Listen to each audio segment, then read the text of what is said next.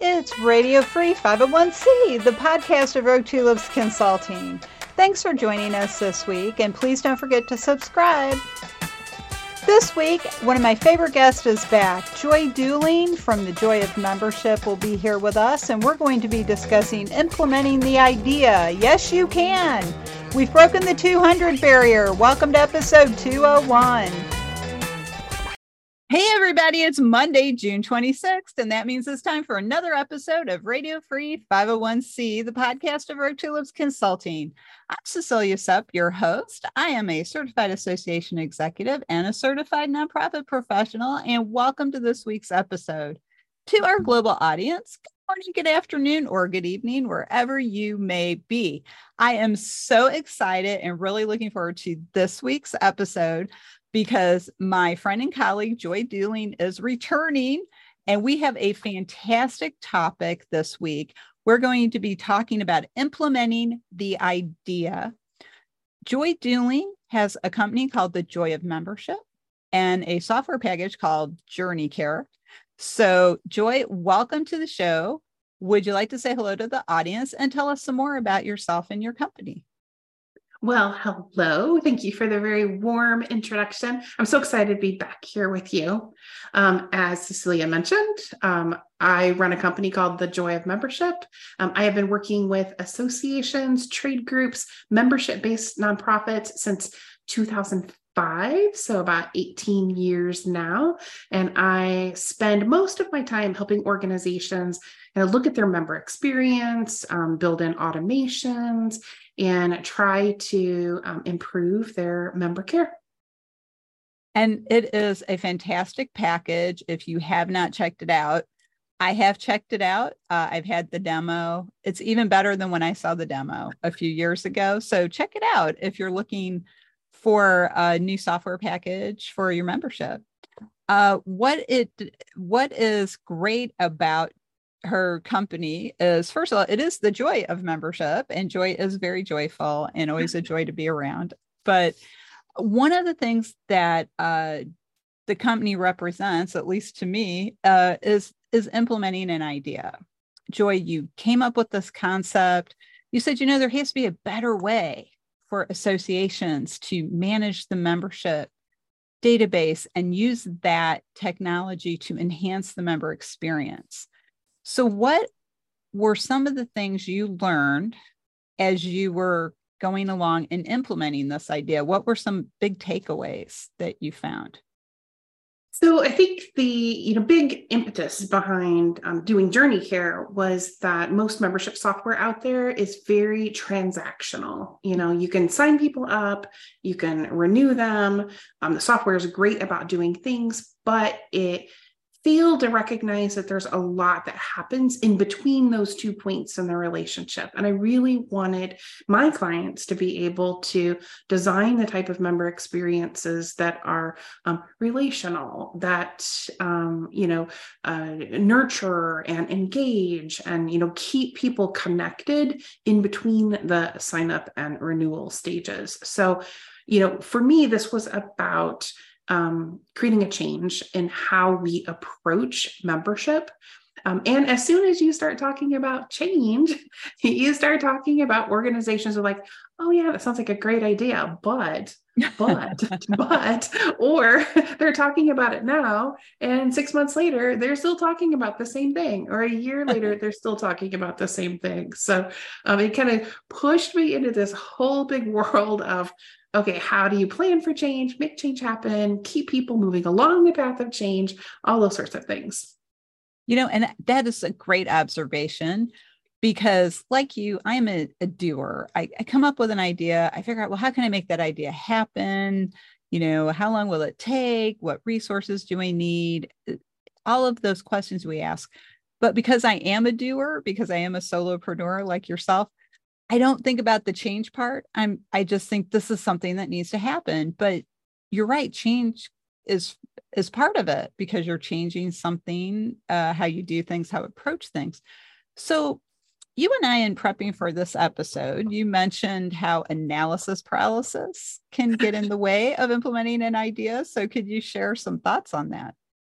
Sure. I mean, I just think you know, we as individual people, sometimes when we have to make a change or we have to make a decision, it's really easy to get overwhelmed by the change that needs to happen, by all of the steps, by all of the choices, and it just paralyzes us. So we call that state analysis paralysis. It is the same thing with organizations, you know, organizations that even though they know they need to make a change, if there's not a, you know, driving force that makes them make the change, it's really easy to get stuck in analysis paralysis for them as well. And it's kind of like these, you know, individuals who have the potential for analysis paralysis. You stick them around a boardroom table and all of a sudden you have group analysis paralysis because, you know, everybody has different thoughts. Everybody has different personalities.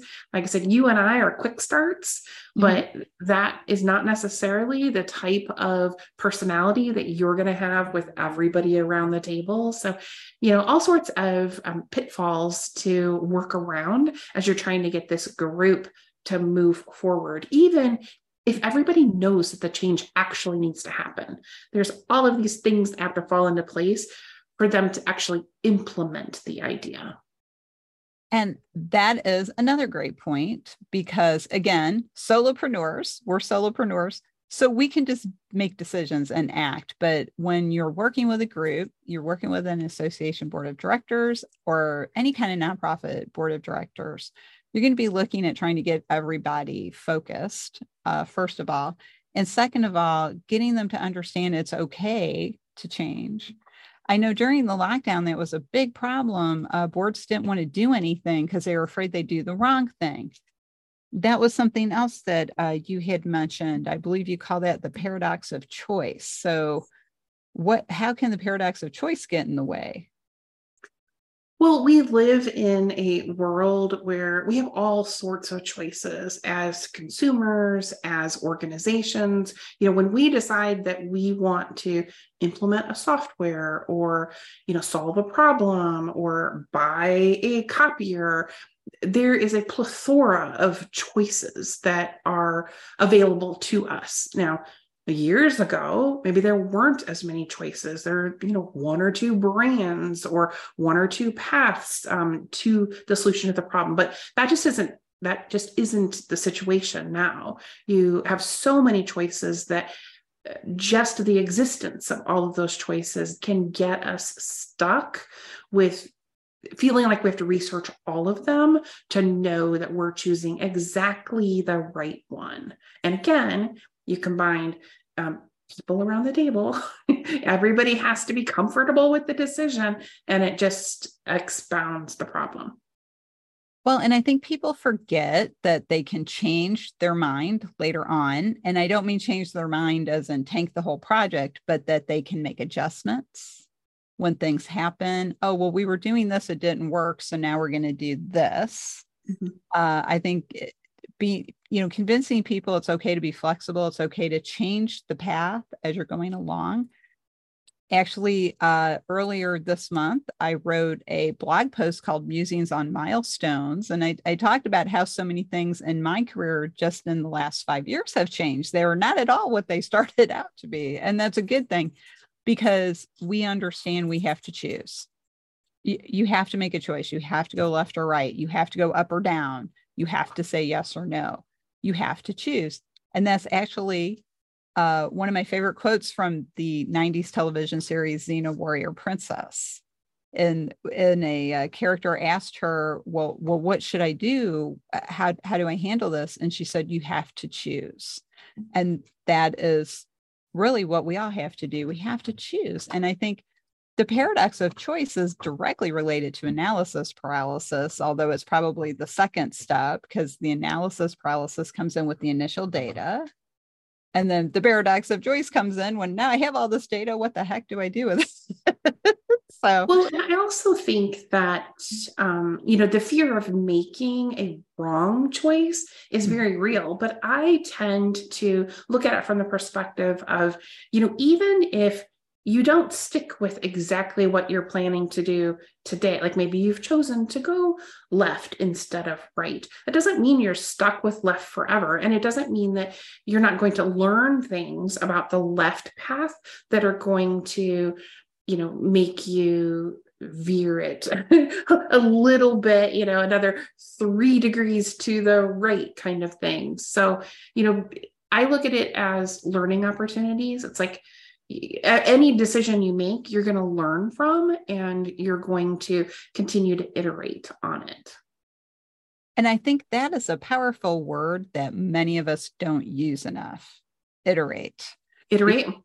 Yeah, because everything's an iteration of what came before. You're building on it. If you think about archaeology, archaeologists excavate tells. And what tells are, they're the levels of experience in life and what you're finding there. So it is everything in a city, like the ancient city of Troy, for example, is actually many cities built on the same site.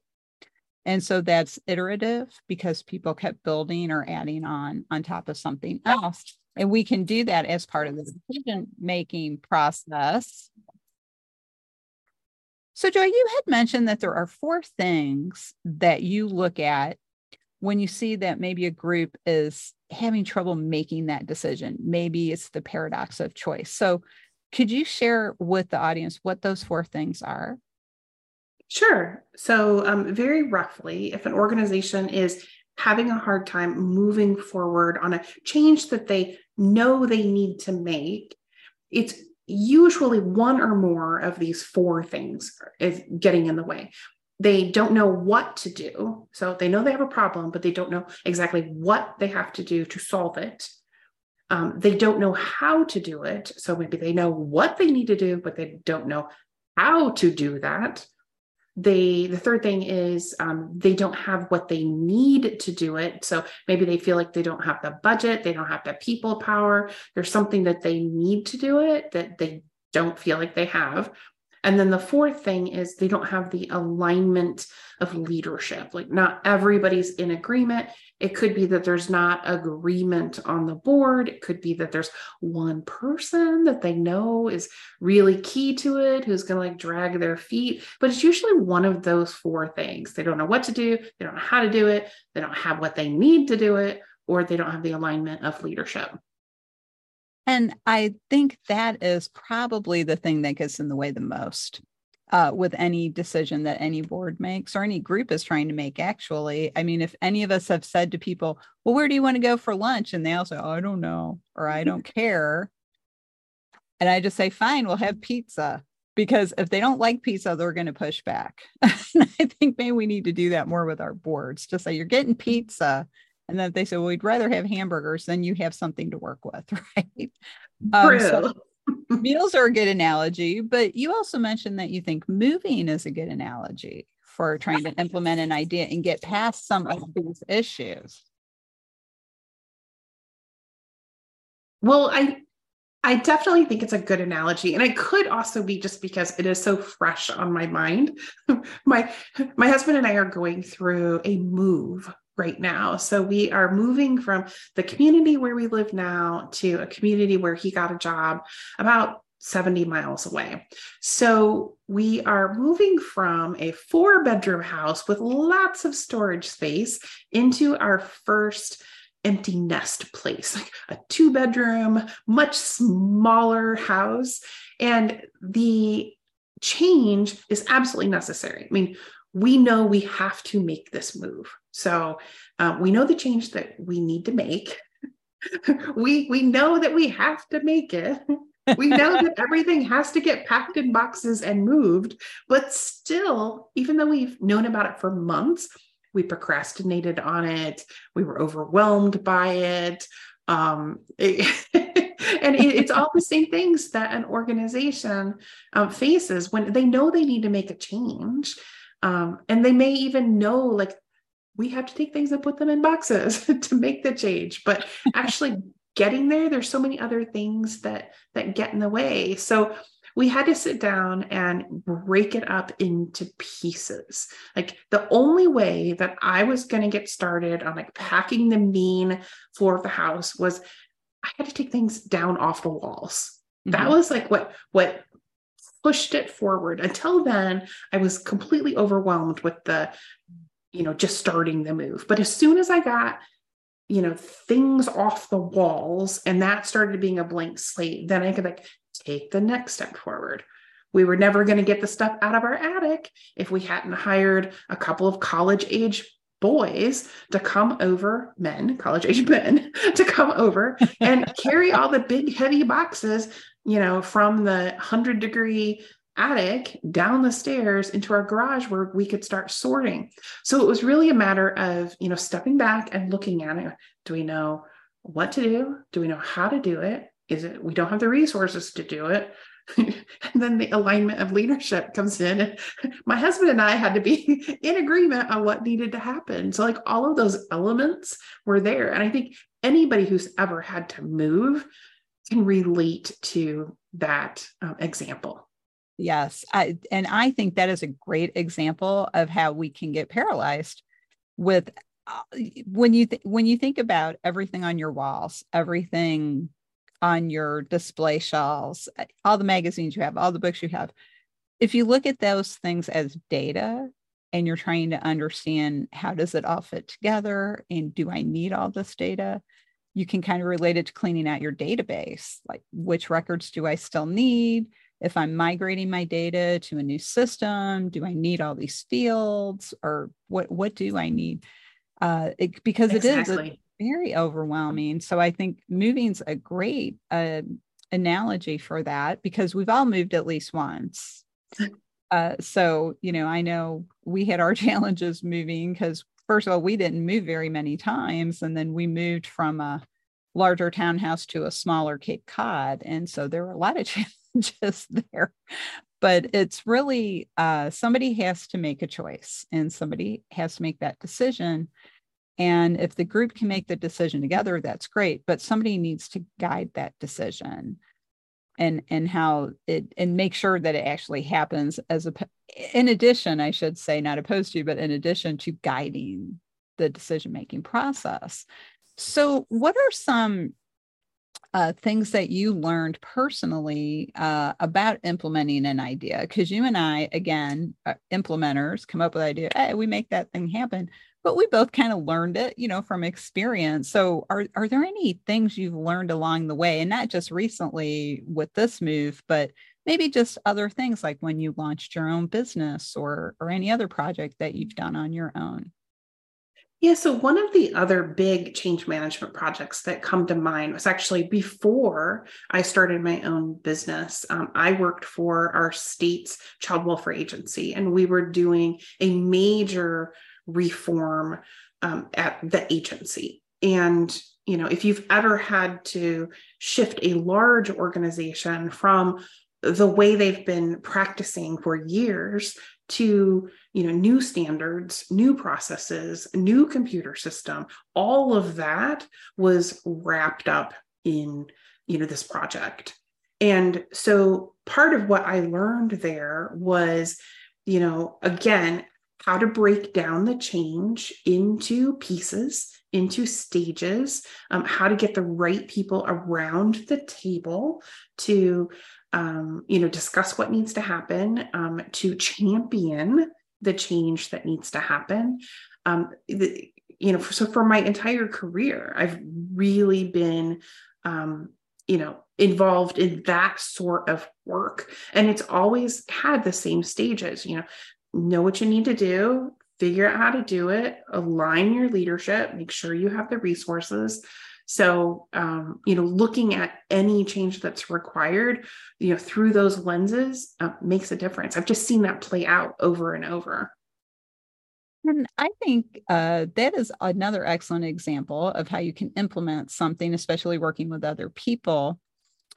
But that got me thinking, you had to come up with the ideas to make that happen in that job. So do you have any favorite tips or techniques for ideation? We talked about iteration already, but how do you ideate? Do you do it alone? Do you brainstorm alone? Do you like to bounce ideas off others?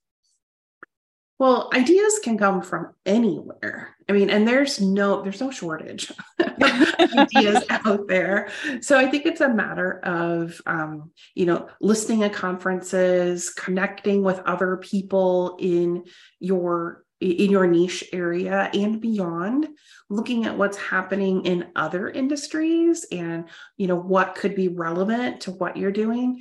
I personally love to listen to podcasts. I find that my brain sparks in all different sorts of ways from the podcasts I listen to. And I'm always thinking about, what does this mean for my company? What does this mean for clients? So I think it is kind of keeping your brain open to the ideas that are out there.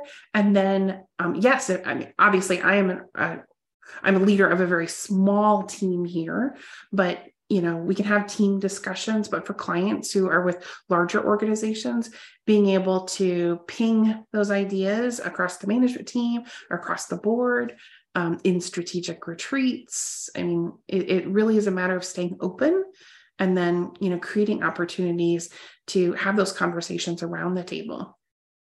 And I think it's also being open to other people's suggestions and ideas. So we may have an idea and then somebody else may say, but this one's more practical. And a recent example for me from my personal life is I helped organize our community garden tour. So we have a community association and I'm not on the board, but I'm an active volunteer. And so a neighbor who's a friend of mine, and I decided we would organize this garden tour. Well, I took the lead. And my idea was, why don't we have people buy tickets at this community garden in the neighborhood? And then we can give them their map and they can walk around and everything. And then my friend who's helping me pointed out, you and I need a bathroom and a place to sit down.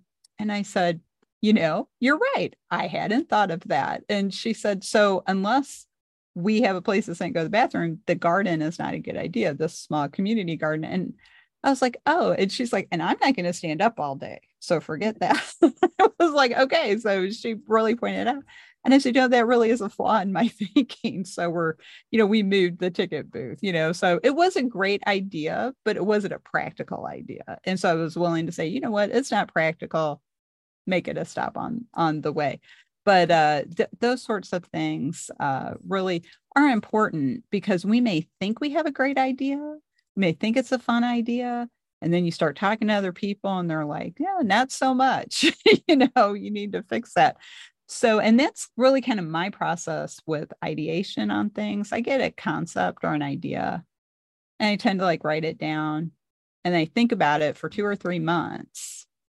And kind of let it simmer and I get more input. Like you, I like to listen to things. I'll be honest, I have a podcast, but I don't listen to a lot of podcasts, but I probably should. But I like to listen to the news. I like to be in webinars. I do a lot of webinars and I like to read a lot. So, and I listen to a lot of audiobooks. I listen to a lot of nonfiction audiobooks as well. And so my brain gets going too. Because of that, because I'm like, there's an idea. I could do something like that, or maybe I could do that. And then after I get these ideas, I talk to 2 or 3 other people and say, here's this idea I have, this concept, because I kind of take the approach concept, idea, action. So you have this concept, like here's something, I think it could be something, but I'm not sure. And then you talk it through and then it becomes an idea.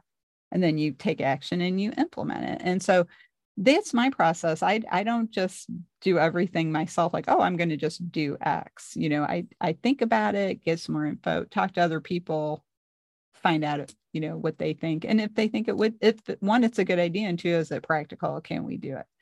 That happens a lot with some of the course. Well, I shouldn't say some, all the courses that I develop, I talk to people and say, what do you think? Is this a good idea? Oh yeah, it's a great idea. So whether or not people sign up for them is another thing, but that's another thing for another show. But Cecilia, have you ever used any brainstorming tools like Poll Everywhere, where you can ask a question and then have people respond in real time, and it'll create a word cloud or a list or things like that? No, I never do that. I am old school. I use pen and paper. I write and draw. But no, I've never asked people that. What is that called again? Poll Everywhere. Poll Everywhere. And so this works for a group of people in person or virtual, where you can put out questions and have them respond. And you can have different formats for, you know, the how the answers look. And one of my favorites is the word cloud that can be created. So you could ask a group, like, you know, where do you think the barriers are going to be in making this change? And just have them brainstorm, and they're like typing in whatever words come to their mind. And what Poll Everywhere is doing is it's creating this word cloud. And so like every time, you know, people have the same word in what they type, it makes that word bigger, you know, so you'll end up getting this word cloud where, you know, the things that the more people are concerned about are going to be bigger, and the things that are like small things are going to be smaller. And it's just a way to like ideate, like you said, like, you know, get all the ideas out there and kind of shake them loose. And people will have additional ideas as they see like this, because the word cloud is being created in real time. So, you know, as they see the things popping up, it will, you know, trigger more ideas. And that is very similar to how SurveyMonkey can create a word cloud based on your data. So the more often, just like you said, the more often something comes up, the bigger the word becomes. That's a really good idea. I didn't know about that. See, here we are ideating. How do we do that? I like to use it when I'm doing presentations or when I'm facilitating meetings, especially like with strategic planning. And you could talk about, you know, the changes that are on the horizon, pressures that the organization is facing, those sorts of things. And yeah, it's just a really cool tool. I love that, you know, because I do strategic planning too. So that's a good tool to have for that, because I think that's more fun probably than writing on the easel pads all the time. Although there's a place for that too. But no, that is such a great idea. So when it comes to implementing though, now we all know it's easy to come up with an idea.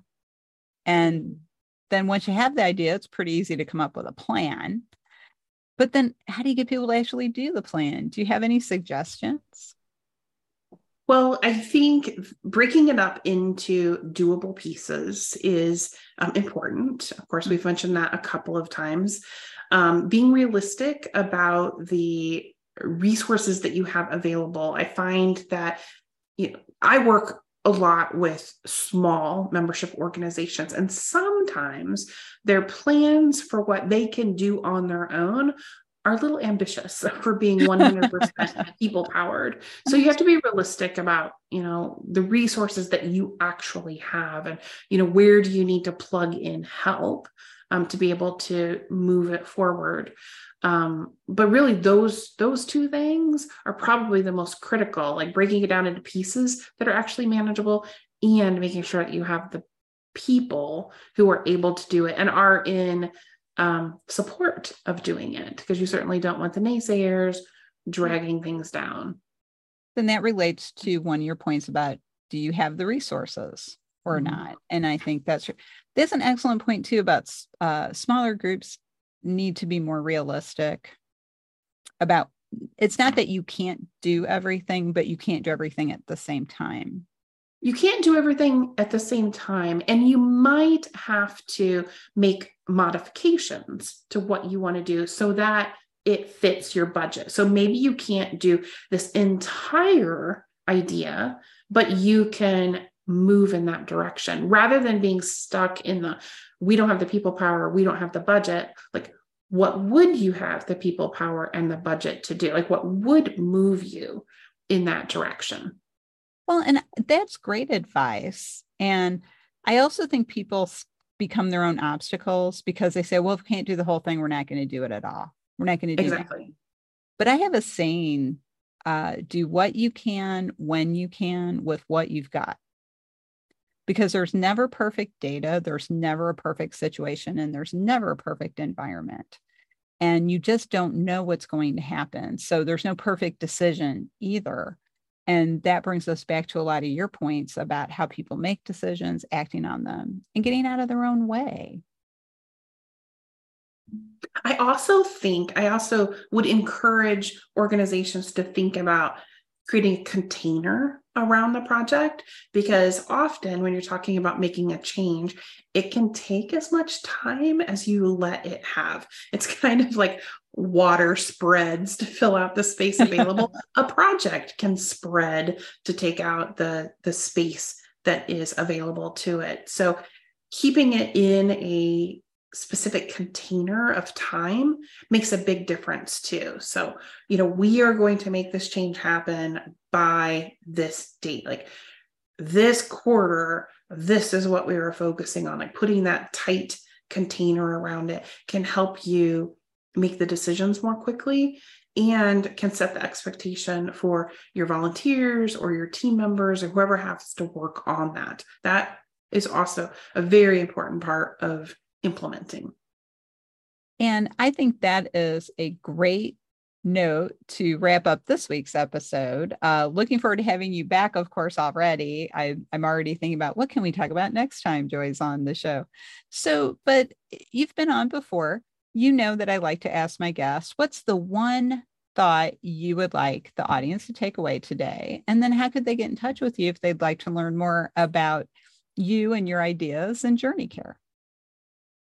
Well, I would say the thought to leave on for today is that, you know, this podcast episode is going to air, you know, mid-year. So you are at a perfect point in time to be looking at what were the changes that we were talking about making this year. Have we made it? You know, have we made movement in that direction? And if you haven't, are these pieces that we've talked about today, not knowing what to do, not knowing how to do it, not having what you need to do it, or the alignment of leadership, are any of those things the thing that is keeping you from being able to make forward progress on that goal? Mid-year is the perfect time to look at that. In terms of how to get in touch with me, if you like listening to podcasts, I have my own podcast, The Joy of Membership podcast. I would invite you to come check it out. I'd love to see you become a listener. I hang out on LinkedIn mostly for the social networking. So be sure we're connected there. I'd love to meet you. Tell me you heard me on Cecilia's podcast. I would love to connect with you. And then website, Joy Membership, and JourneyCare.app. Wonderful. Thank you so much. And you always have such wonderful energy. And I hope that it's coming through to the audience through our podcast, because you have wonderful energy. And I always feel inspired after talking to you. Oh, thank you. So, well, we have to go rogue for now, everyone, but we're going to be back next week with another exciting episode and in-depth conversation about issues of importance to nonprofits. If you'd like to learn more about how Rogue Tulips Consulting can help you bloom outside the box, check out our website, roguetulips.com. We have a list of services on the services page, but that doesn't mean that's all we do. So if there's some other project you want to talk about, give us a call. If you are looking for education to increase your professional development as a nonprofit manager or even a volunteer, then check out the 501CLeague.net. Our courses are geared toward people who already have the Certified Association Executive designation or who are working towards that. Also, if you're just a curious sort like myself, check it out. We may have a course of interest to you, and we're launching our first on-demand courses this fall, starting in August, so check those out as well. We're going to go rogue for now, but on behalf of Joy and myself, we'll see you next time.